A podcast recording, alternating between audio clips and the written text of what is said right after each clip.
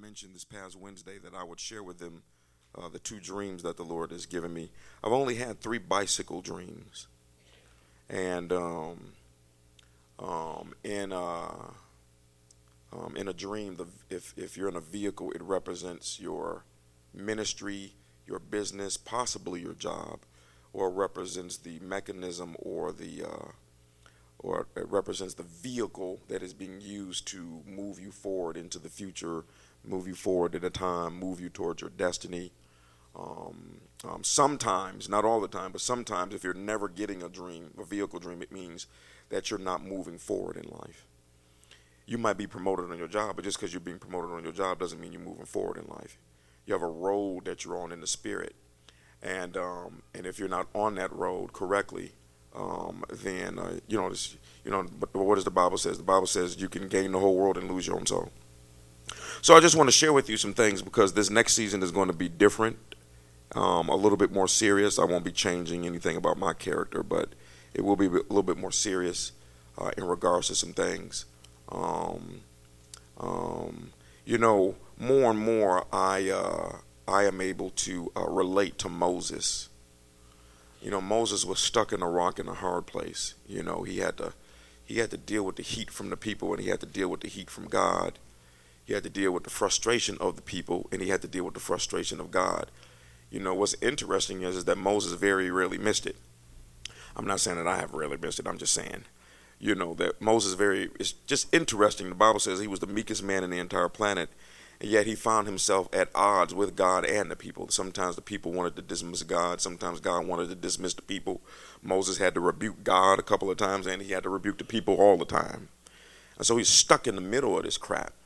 And as a result of that, he ended up making a mistake because of dealing with frustration, and he ended up doing something, and he ended up not being able to go into the promised land. That's the worst thing in the world to be the meekest man in the planet. You do the right thing, and people drive you crazy, and it causes you to get off. You know and so that's the dangerous part of leadership. There are a lot of people. You know the longer i do this the more compassion i have on leaders because i um, you know i don't know how they do it. I see what i have to deal with and i know i'm doing the right thing and i don't know how they deal with it and so because people will drive you crazy they really will and so uh, I was telling my you know wife this morning, I'm still amazed at people who they come visit the church one time and they are expert on the entire ministry and want to rebuke me after being in the service one time. That's happening a lot more. It's an uptick. That's the enemy trying to frustrate me. Let me get this right. I've been doing this for seven years, and I'm supposed to listen to you on the first day? You know, at least be here for a minute before you rebuke the leader. You know what I'm saying? Anyway, whatever. I let stuff going on out there. Look, I'm one of them ones. I listen to everything person got to say. Okay, and go right back to what I was doing before. Like the one lady told me I used to drink Gatorade. Probably should go back to that. She told me, you know, don't need to be drinking Gatorade. You need to be drinking water because it represents the Holy Spirit. So I said, okay, and brought the Gatorade right back the next Sunday. you got to do that, man. People make you lose your mind. And some people mean well, but sometimes it's just just be quiet. You know, I can understand if it's Ripple or cognac or something, you know, or God. Anyway, Numbers 12, 6 through 8. So, but but but let me let me say something, you all. Um, you want to know what's really frustration, frustrating to God? Is when He has found a group of people that He might be able to do something epic with, but they won't come up. And, and, and that's going on a little bit with us. Today, I'm going to share just quickly because I only have 20 minutes now. Just quite quickly. And, you know, the Bible says God chastises those that He loves. Those that are bearing a little bit of fruit, he deals with you and chastises you so you bear more fruit. So it's like if, if you show a little bit of potential with God, He's like, okay, you know, in the scripture that says the, the eyes of the Lord go back and forth throughout the planet looking for someone. They got to keep looking because they can hardly find anyone. We got to look to see is there anybody through whom we can show ourselves strong. So they're looking. As soon as they find somebody like, this might be a candidate of baptism right here. And then they start working with you, and then you frustrate the grace of God because you won't come up. And so, and so I'm stuck in the middle of this, me trying to come up and trying to pull, you know, they say leadership is you going to the top of the mountain, seeing what it looks like on the other side, then coming back down the mountain and dragging a bunch of people up the mountain to try to see what you saw. You know, so let's just read this Numbers 12, 6 through 8. And the Lord said to them, Now listen to what I say. If there were prophets among you, I, the Lord, would reveal ah, myself in visions. I would speak to them in dreams, but not with my servant Moses. Of all my house, he is the one I trust. I speak to him face to face, clearly, and not in riddles. He sees the Lord as he is. So why were you not afraid to criticize my servant Moses? You know, I find this interesting that uh, the Lord said, In all of my house, he is the one that I trust. It's amazing how God trusted Moses, but none of the people did. I mean, it's amazing. Three million people spoke against Moses for 40 years, and only two didn't. And so, so sometimes I'm not. I'm, this is y'all. I'm not creating a message for y'all to have sympathy on me. Trust me, I I know how to deal with stuff. I'm not talking about that. I'm just, I'm just trying to get you to understand some things that you know. Sometimes as leaders, uh, God will tell you to make a decision, and sometimes the masses don't approve of it. I get a lot of attacks, particularly my stance on, um, um, you know, I, I'm. No, I'm not going to do that today, Jesus. I'm not going to do that today. I'm just still amazed at how Christians want to attack me simply because I believe I should pray for the president every single day. Whether he's the devil or not, I should pray for the president every single day. And people just like, oh, I mean, when he met with those African American pastors and people were going after John Gray, how dare you sit next to him? Why, he got the Ebola virus or something? I mean, it's amazing to me how God says to treat your enemies. President is not your enemy, but how God says for how in the scripture how it tells us to pray for our enemies and how to, and, and how to treat our enemies. This is your enemy, and most people won't even treat. Most people won't treat Christians the way that they Bible says to treat their enemy. It's deep. I'm good though. Like I said, I didn't open up the church to make friends. Uh, Especially, never mind. I'm, ooh, I'm getting personal this morning. You know, it's crazy. You fellowship with people for their benefit, and then they want to turn against you. Dude, I was good. Check me up, not inviting me to something like I'm supposed to be on the couch at home, depressed, crying. they didn't invite me to the pastoral club. I'm sorry. Y'all pray for me this morning. So, but we're talking about dreams and how God reveals himself. You know, and then let's look at the second one Job 33 14 through 18. It says, For God speaks again and again, or the King James says, He speaks once, then maybe twice. Though people do not recognize it, He speaks in dreams and in visions of the night, when deep sleep falls on people as they lie in their beds. He whispers in their ears and terrifies them with warnings. He makes them turn from doing wrong he keeps them from pride. He protects them from the grave and from crossing over the river of death. So, the main purpose for dreams, one of the main purposes is to turn you away from many different type of decisions. You know, God is always trying to keep you on the wrong, keep you on the right path, keep you on the right path. And so, you know, uh, I get, you know, in seasons I get plagued with dreams about other people. Some people that are not even member of this church and, and the Lord just plaguing us with dreams about their demise. And I mean, it's just crazy. I got two people I got to call right now over that. You know, it's extremely frustrating. So, but whatever, that's not my issue. I'll just tell them the truth. If they don't listen, that's not my issue. That's theirs. Okay, so so you know, I just want to share with you uh, the three bicycle dreams. Um, it's what you, the two that I'm particularly going to share, what you call it. I receive what you call a checkpoint dream, where the Lord gives you a dream, and then when that dream is fulfilled, he then gives you a second dream because you reached a checkpoint. And uh, and so you know, I had these dreams, a lot of weird dreams I'm having about people and about things, and it's just weird. And um, and then this morning, um, I did not have a dream last night, but this morning when I woke up, I woke. It's imagine being asleep, but you wake up to a vision. Lord is. Whew. Okay, so you know, my first bicycle dream was some of you uh, mentioned before was, a, uh, and here's a definition of a bicycle dream. It's taken from the book, The Divinity Code to Understanding Your Dreams and Visions. You can put that up, um, the bicycle definition. So, one of the things that I preach about these two gentlemen that wrote this book called The Divinity Code, because you should not look up and Google the definition of dreams. It will be given from a psychoanalytic, demonic, goofy, think way wrong source. Because if God is the giver of dreams, and yes, He gives unbelievers dreams all day long, if God is the giver of dreams, then the interpretation is found in the Word. And so, any area you try to get an interpretation dream from that's not in the Word, you're going to automatically be off. You know, you be doing all type of goofy stuff. I'd heard some of the most goofiest stuff. I'm like, if I was a sinner, I wouldn't even believe that mess. You know, but one of the things that I appreciate about the book is the two gentlemen said, look, the book is a resource, resource guide. They said, but we cannot think totally for the mind of God. So when you go over into the book and you have certain things and certain definitions when it comes to certain things, um, you know, don't just be like, oh, this is what it means. No, you need to pray because my bicycle, when the Lord gives me a bicycle dream, it does not match with this definition. It never does. I'm giving you this in case some of y'all go look in the book and bicycle. Wait a minute, he is off track. So in a, in in in many a times in a bicycle dream, a bicycle can mean an individual on a humbling journey, nor horse, nor horse, no horsepower, a self-propelled ministry doing things in your own strength, which I know that is not the case. An inferior ministry. denying or without the power of the Holy Spirit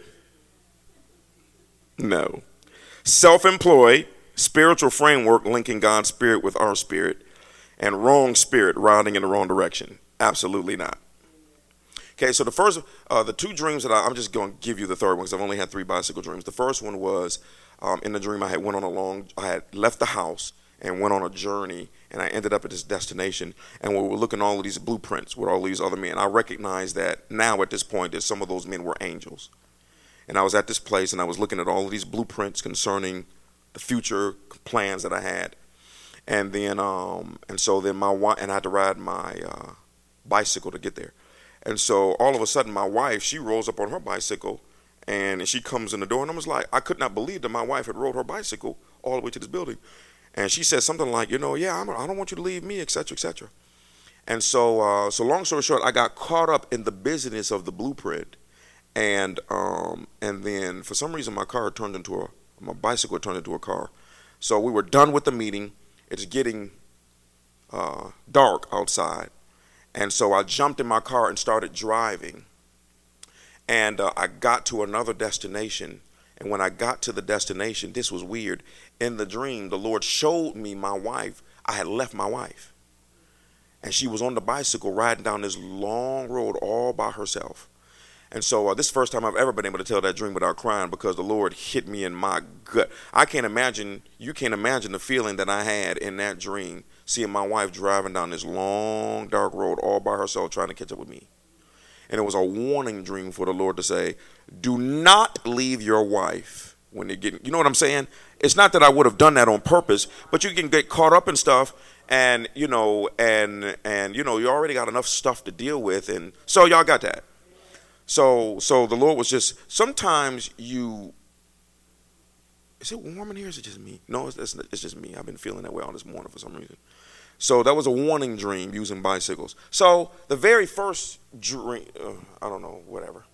The the dream that I had concerning um, the ministry was, uh, I have to be honest with the dream, is that uh, you know I've dealt with a lot of um, shunning in my life um, even before um, I became a Christian. it was all preparing me for, uh, even when I was an unbeliever, uh, the Lord was preparing me for dealing with a lot of opposition in order to fulfill the will of God. So I've always dealt with a lot of shunning and people not thinking I was going to do anything, and and so uh, um, um, so uh, in this dream, I was on a bicycle, and you know it was funny. The Lord use cycling but I was, you know, how the cyclist dressed with all of the fancy gear, and and and I was over by my house, and and and this group of cyclists came off the freeway.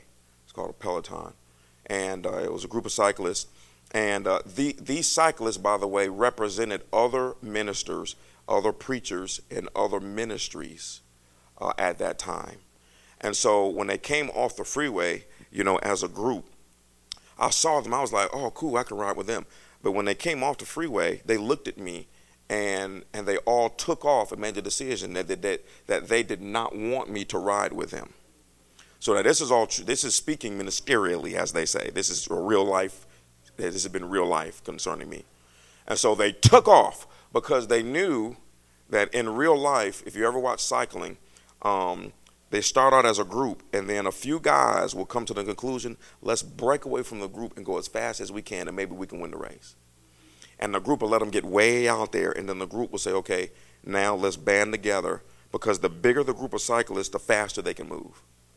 So, so, and if you ever watch cycling, it almost happens every time. Two or three guys will break away from the group. It'll be a surprise advance, and they'll get way out there, two, three miles ahead, cranking and then the group will say, okay, we got to reel them back in so they can win. And then the whole rest of this race is this big group trying to catch these two, three guys. And the two, three guys are just working together, trying to push it, trying to push it, trying to push it. And that big old group comes for them like a monster. It's an amazing thing to see that big group. So the point that I'm making is it is possible, it's always 100% possible scientifically for the big group to catch the small group. It is impossible in the natural for the small group to catch the big group. You cannot.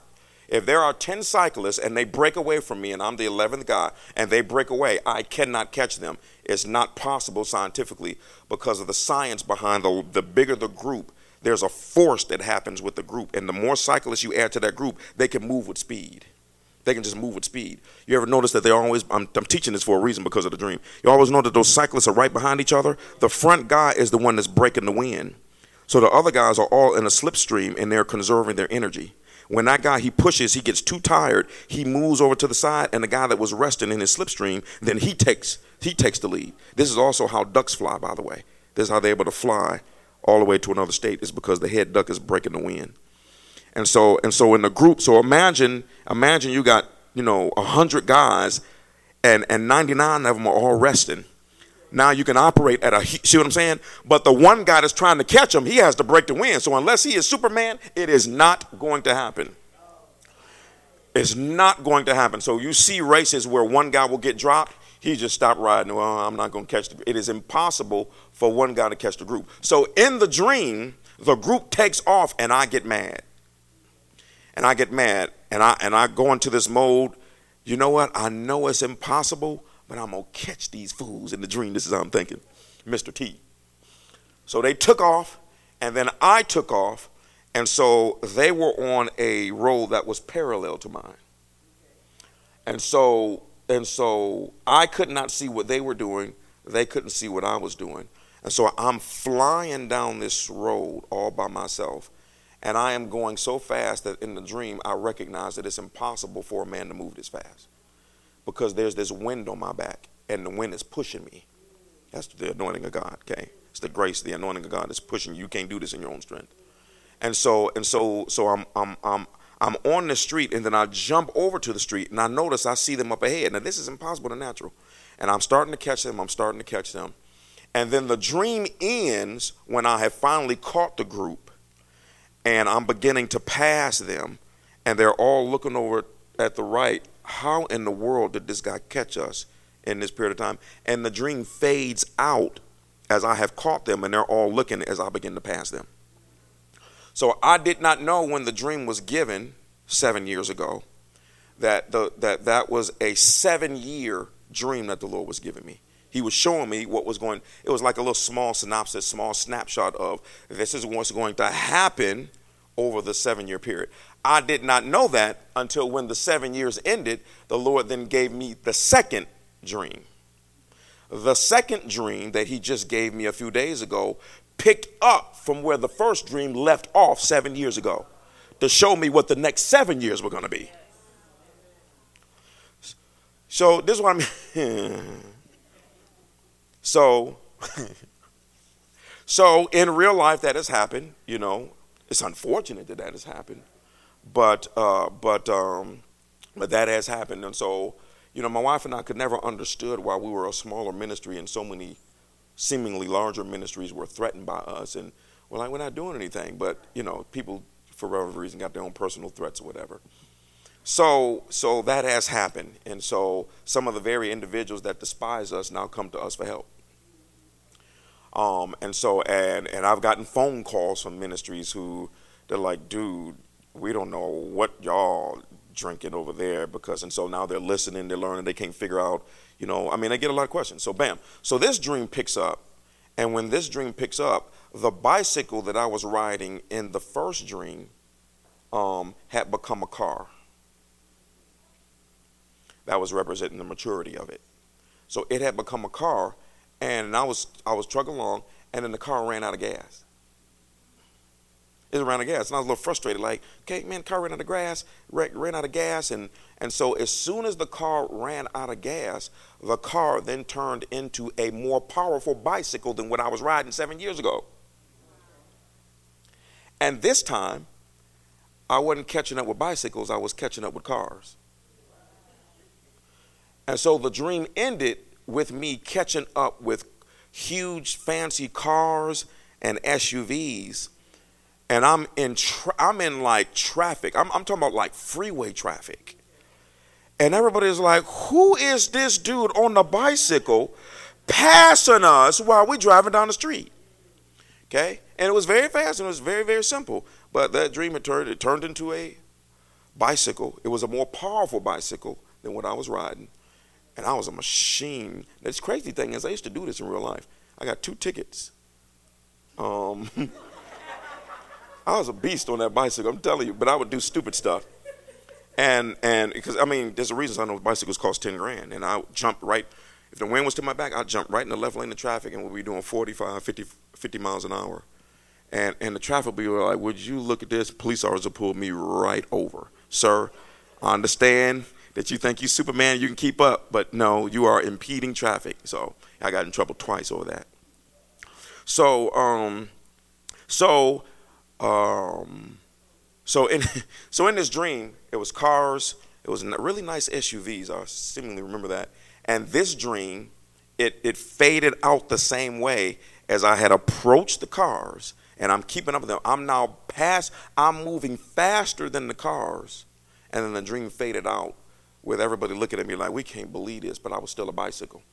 In the dream, I knew that the bicycle was actually a larger ministry, but in the God's but in God's eyes, even though it was large, it was still a bicycle based on what was it was going to be.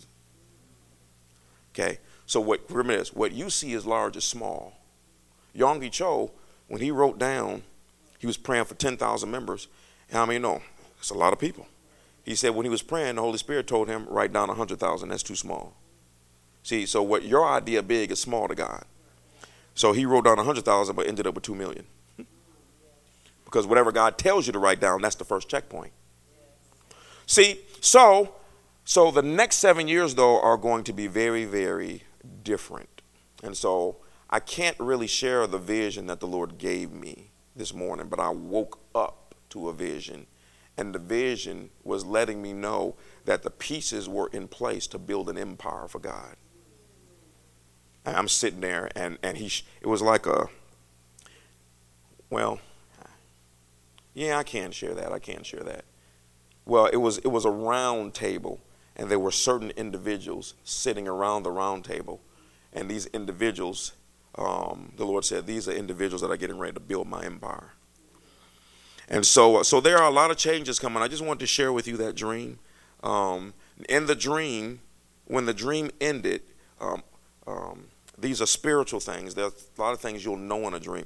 When the dream ended, I knew beyond a shadow of a doubt that the first dream was based on the first seven years. I knew that this dream was based on the next seven. And I knew that when the next seven end, that there's going to be another dream given. Okay? So it's, it's time has to bypass. So I have to share these things with you because the Lord desires to do the same thing for you. And this is the reason why there are some dreams you can have and you won't have the interpretation. You think you'll have the interpretation of it, but you won't have the full interpretation of it until time goes by. Time goes by. There are some dreams, particularly if it's given once, it can be a long time. If it's given twice, it can be a shorter amount of time, but it can still be years. If you're constantly, if you have a dream three times, it, it's really, really right if you have a dream multiple times, it's generally something that's going on right in your life right then. You just can't see it. The Lord just keeps plaguing with the same dream, and you got to figure out what is the Lord showing me that's right in front of my face that I can't see. You know, Joseph gave an interpretation of that. He said the dream, when it's given twice, it means that it will shortly come to pass. Now, remember, your definition of short is different than God's definition of short. Okay? So, so I just want to let you know that I have a, let me say something. Unfortunately, um, anyone who thinks, and this is not y'all, you, uh, this next phase is going to be very, very uh, dangerous, and that I won't be able to keep up with it. You're going to have to see me do things, and you're like, why are they doing that with that individual? Uh, there are going to be people, it's, it's funny because people now come with different motives. Um, the, this next season, unfortunately, is people trying to join something because they see where it's going. I get that a lot now. First time visitors who they, they, they, they say it out of their mouth, oh, I see where this is going. And because they see where it's going, they want to join it and take advantage of it and actually corrupt it. And so, that was a warning dream that the Lord gave us about the music. There was a, there was a, and I don't, I don't know if it's wise for me to say her name, but it's a gospel singer. If I said her name, everyone in here knows it. And she was sitting right there next to her husband, who was also a business manager. And in the dream, they were sitting right there and they had an attitude with us in the dream. The interpretation of the dream was is that the young lady, she represented the gospel singers, and the gentleman, he represented the business managers of those gospel singers. They were hot and upset at us because they recognized that we had created a new level of music, but we were not going to let them come in and corrupt it. And they want because you know everybody's looking, for, you know, they're looking for what's trending, what's hot, what's the newest thing, who look like they're about to bring it in, and people want to align themselves with that. And so, uh, and so, you know, so that's the thing. Let me say something. I know I'm a little bit over, but you know, we said 10 o'clock, but we'll give me a couple more minutes. Um, one of the things that the Holy Spirit revealed to me in the last couple of days is that uh, I had misjudged ministry. We have all been taught to look at ministry based on what we see churches do. And so, what, granted, you know, I have a few pastors right now, and I shouldn't say a few, couple pastors that call me because they're frustrated because their church won't grow faster. You know, and I was like, well, dude, don't be worried about that. Don't worry about that. So every desire wants his church, every pastor desires his church to just blow up overnight, usually for prideful reasons, by the way. Blow up overnight. And so, and so because you see, when, when, when churches open up, the major push is always get as many people as you can, as fast as you can. And so, because that's the culture out there, God had to tell me, He said, that is completely wrong. And he said, and, and what they do is they put pressure on you, but say, because we got to get to as many souls as fast as we can. And Lord's like, no, you don't. If that was the case, then I would have been sent after Adam sinned. I waited 4,000 years before I came. And then when Jesus was born, he waited 30 years because he came, before he came on the scene. That means that before Jesus came on the scene, while this perfect man who could have healed anybody was on the planet for 30 years, that means people were dying from sickness and disease. People were dying demon possessed. People didn't hear nothing. Y'all know what I'm saying? So with God, he's not in a rush like we are. We're the ones in a rush because of our common sense. Kingdom of God does not operate by common sense. It doesn't operate by sense at all. and so your senses will mess you up what you see what you hear what you feel etc so you know um, hold on just a second. Oh god. Um, there was something in my mind. What was i just talking about? Common sense.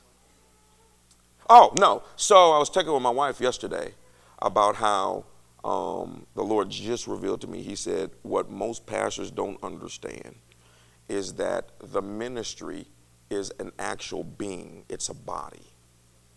There's a reason why one of the first dreams that was given to our ministry is the Lord gave my wife a dream of a baby in her lap. And the baby, and my, my wife, my wife was babysitting for someone, and my wife said the baby fell asleep, so my wife fell back, she fell asleep, and when she fell asleep, a dream started, and when the dream started, it was her on the same couch with the same baby. And the baby regurgitated three different things condoms, safety pin, candy wrappers. I mean, it was like, hey, you need to take this one back. So, but the interpretation of the dream was, is that my wife did that when we had first started the ministry. New baby, new ministry. And so the baby in the dream represented Lionheart Church. And the Lord was saying, um, in order for you to move forward and become healthy, you're going to have to deal with three things when you start. The condoms represented sexual immorality the um, candy wrappers represented gossip. People love candy. Watch this. Pull out pull out candy in front of somebody. What does everybody else do? Ooh, can I have a piece? See, see but that's how gossip is. Start gossiping. Everybody want to hear a piece of that gossip. So it's what was using candy. And so and then and then the thank you y'all. Okay, y'all like it. John is like, come on, man. I want to get to the point.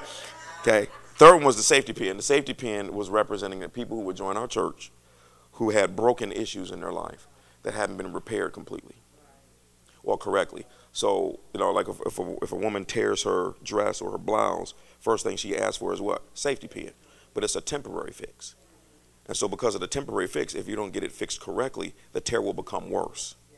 And so, so the Lord was saying those are the three things that your ministry is going to have to regurgitate up in order to move forward and become healthy.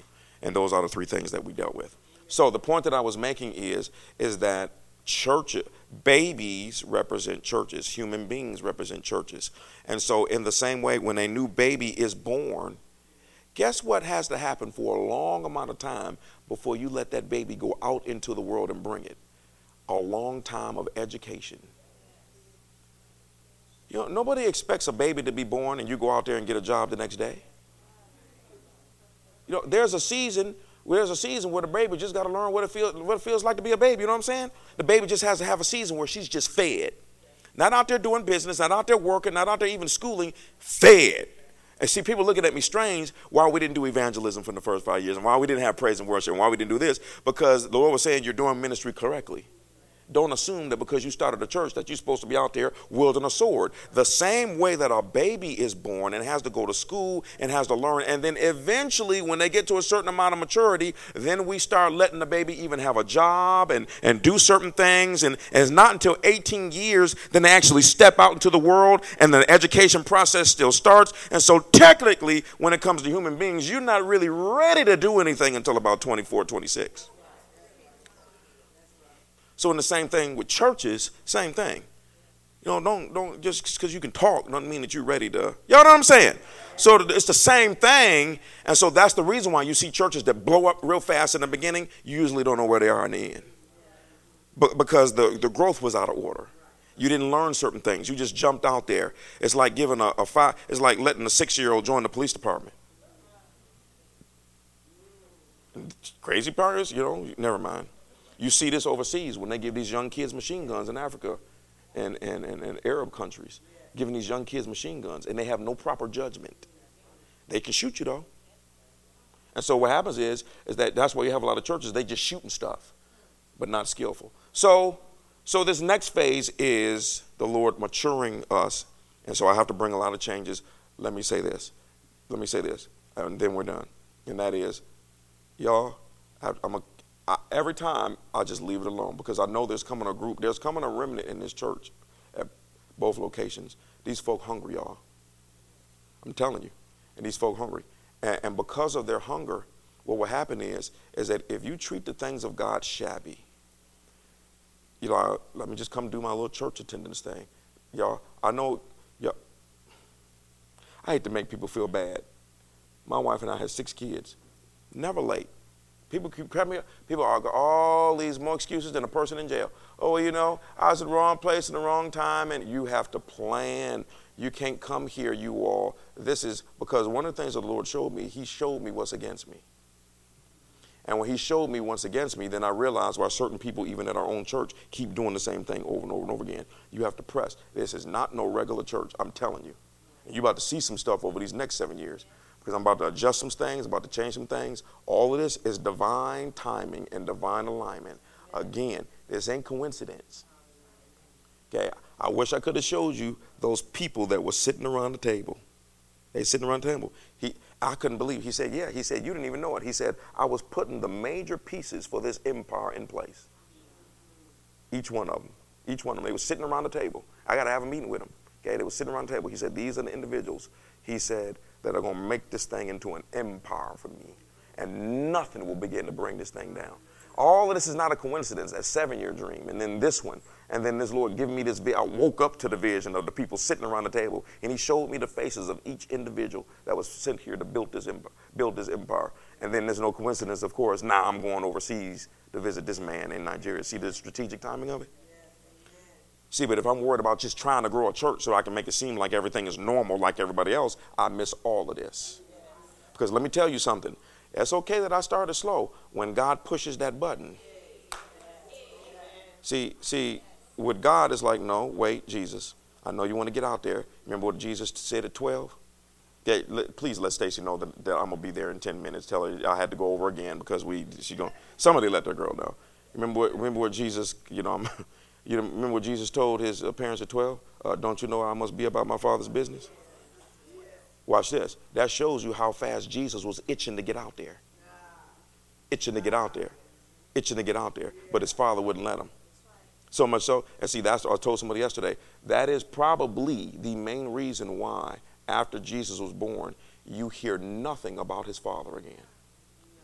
Because his father got tired of Jesus saying, I'm doing this because of my father. I got to be about my father's business.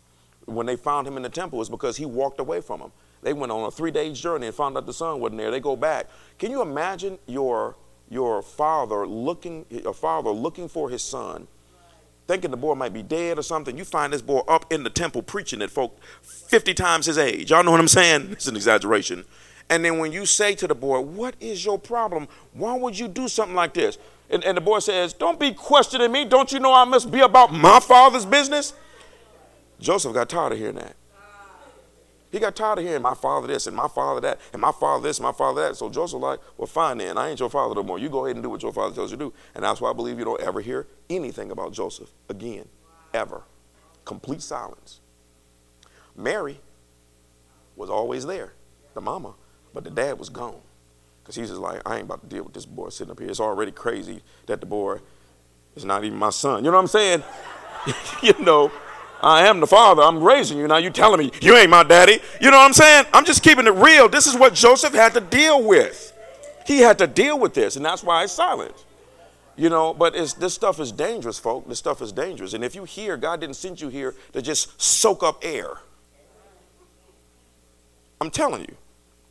So, so it's going to be a major work. People always want, unfortunately, people have prayed and they've been asking the Lord, I need something.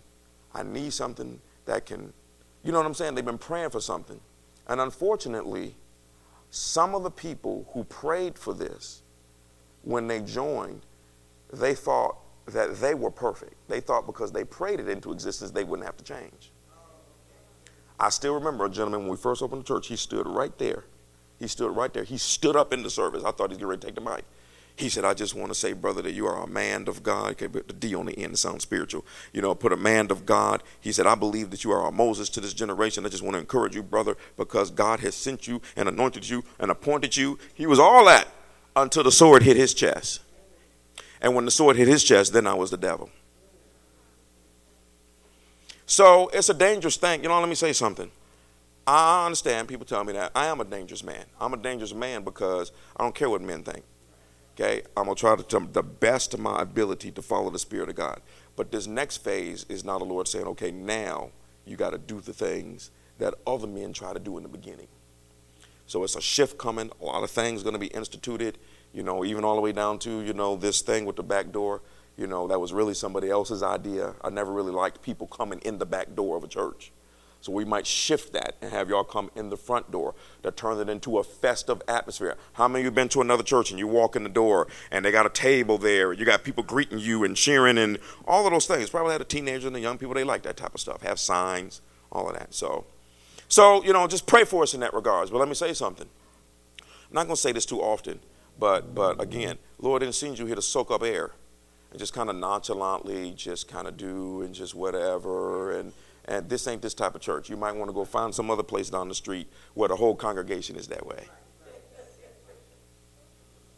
Like I said, I will never have a people problem and I will never have a money problem.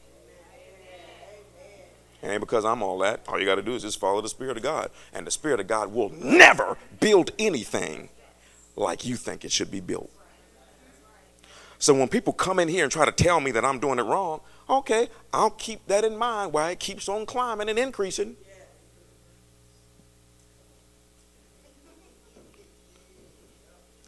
We're supposed to be baptizing children right now. And Devon told in the hallway, he said, How long you gonna be? I said, Oh no, brother, we'll be into at 10 o'clock. He said, like I said, how long you gonna be? I just shook my head like this brother don't believe in me. Yeah, well, it's a reason because you keep, you know, so, but that's cool. So, you know, it is, there are things coming, you all. I'm telling you, there's things coming. There's things coming, and the Lord has to build something to match what's coming. I'm telling you. And so, uh, so it's a reason why we connected to that thing.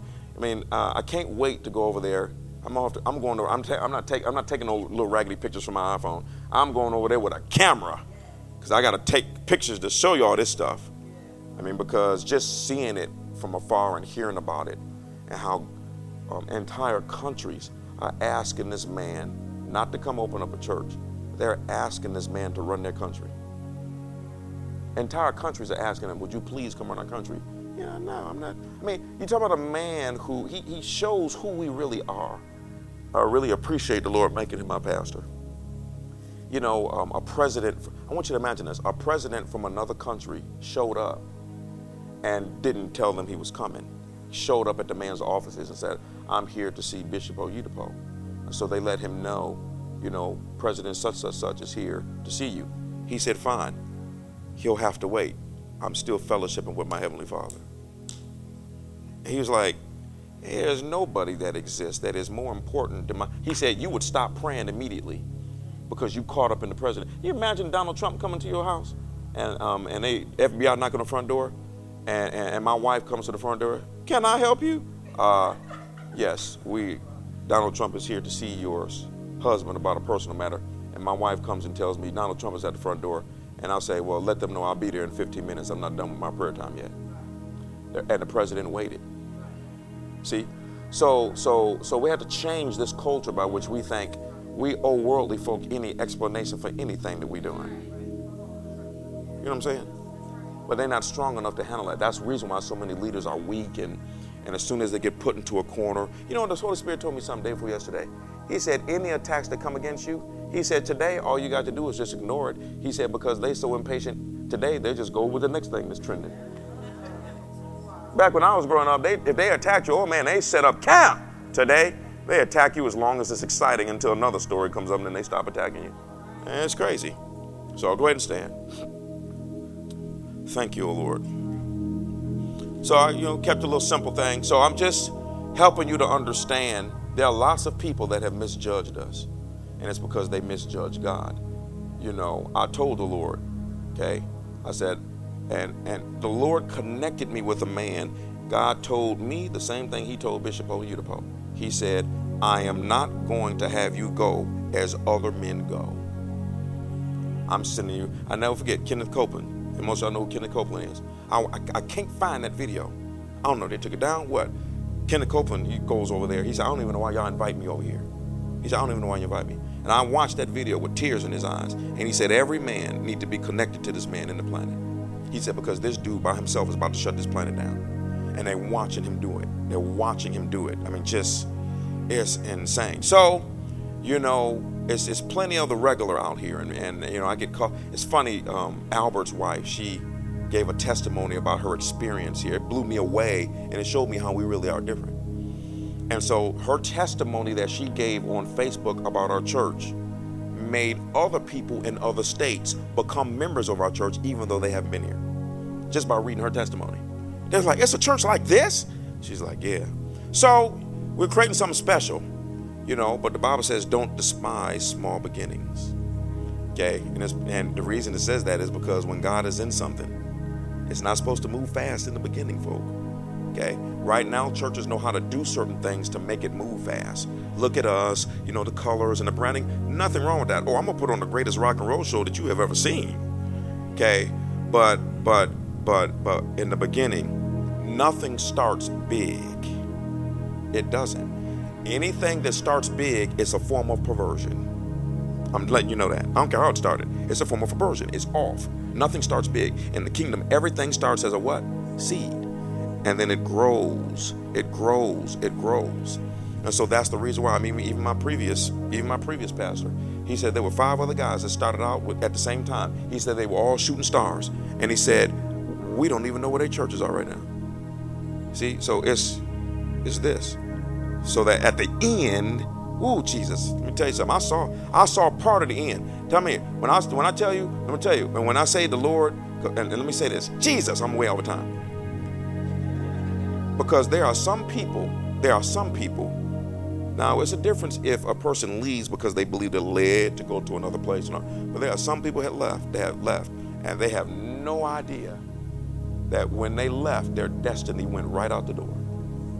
Because let me tell you something the individuals that the Lord showed me sitting around this table are for the purpose of taking this thing into a dimension that can't be put into the category. And every person that's here is going to get a personal financial benefit because of it. Y'all have no idea what's in my head. I'm t- uh, what's in my head is where I won't need the government for nothing. Whether you take my 50c3 or not, it won't matter. It just won't matter. I mean, so to see you know to see my personal pastor over there just got their own electrical plant. If all of Nigeria go down, his stuff's still running. Making cars and, and got their own water plant and got their own banks and built their own, got three private universities that they say that Yale and Harvard is not on the level of these universities. Now they, they got 25,000 acres of land building their own neighborhoods and their own homes and their own apartments. He is literally building his own world within a world. Hey, now they're building this 100,000 seat sanctuary. Look like Noah's Ark. 100,000 seat sanctuary. Too small to have six services a day too small. He said, when we build that, he said, the Lord will then give me the blueprint to build a 200,000 seat. You're already in the Guinness World Record Records for the largest sanctuary, 50,000. And I got to show y'all these pictures. Can you imagine a service where 50,000 people are sitting inside, but 52,000 people are sitting outside in the sun, listening? Can't even see, just listening because they tell you I've I'm going, but but they tell you they said there is something on that property they said where angels walk around like men. And that's the Lord is trying to take us into that. So I'm not against any other church. Like she prophesied, or can't remember, was Lisa prophesied or I prophesied. Maybe both of us prophesied. I don't know. That this ministry alone would cover at least 100 churches. Just our presence would cover 100 churches. This church has been, this one of the many things this church has been called to be is a bodyguard in the spirit to other churches. And so uh, it's kind of like, you know, how the United States has an alliance. You know, attack Israel and see who shows up. Attack South Korea and see who shows up. Okay? So that's how it's to be with us. Is that, um, ooh, Jesus, there's some stuff coming. So I hope y'all are excited. But y'all, so yes, be here. Don't be here on time. Be here early. Okay? You affect the atmosphere when you show up late and you're not here to pray. What happens is, is that because you show up carnal, the folk that are here early, we now got to spend extra time to pull the rest of the folk up because they here in the flesh. And, that, and all, that's all Satan using individuals. Slow this machine down. Whatever you can, stop this. Come against the members. Okay, you're gonna have crazy thoughts, all of that. You're gonna think I'm the devil. I'm gonna think you the devil. Okay, but it'll be the devil. okay. Hallelujah. Let's go ahead and lift our hands. Father, in Jesus' name, we thank you.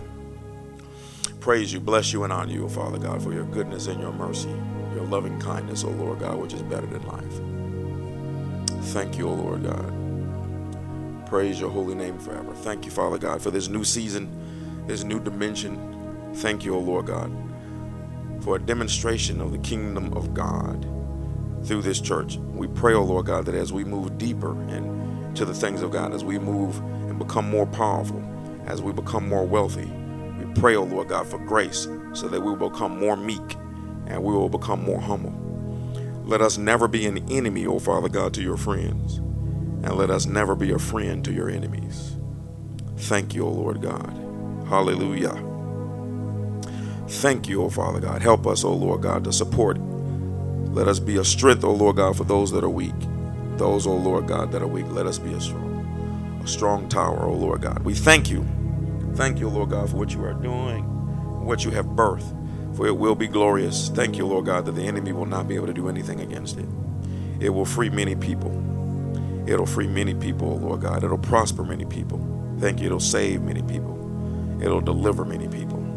Thank you, O Lord God. Thank you, Father God, that it'll be in a category that has never been seen before. Thank you, Lord God, for heaven manifesting itself. Lead us and guide us and correct us in any area that we are wrong so that we can stay in your perfect will, O God. Stay in your perfect will. So we thank you, Lord God, for this. Praise you for it now. In Jesus' mighty name we pray. All in agreement with that said. Amen, amen. Glory to God. Hallelujah. Thank you, Father.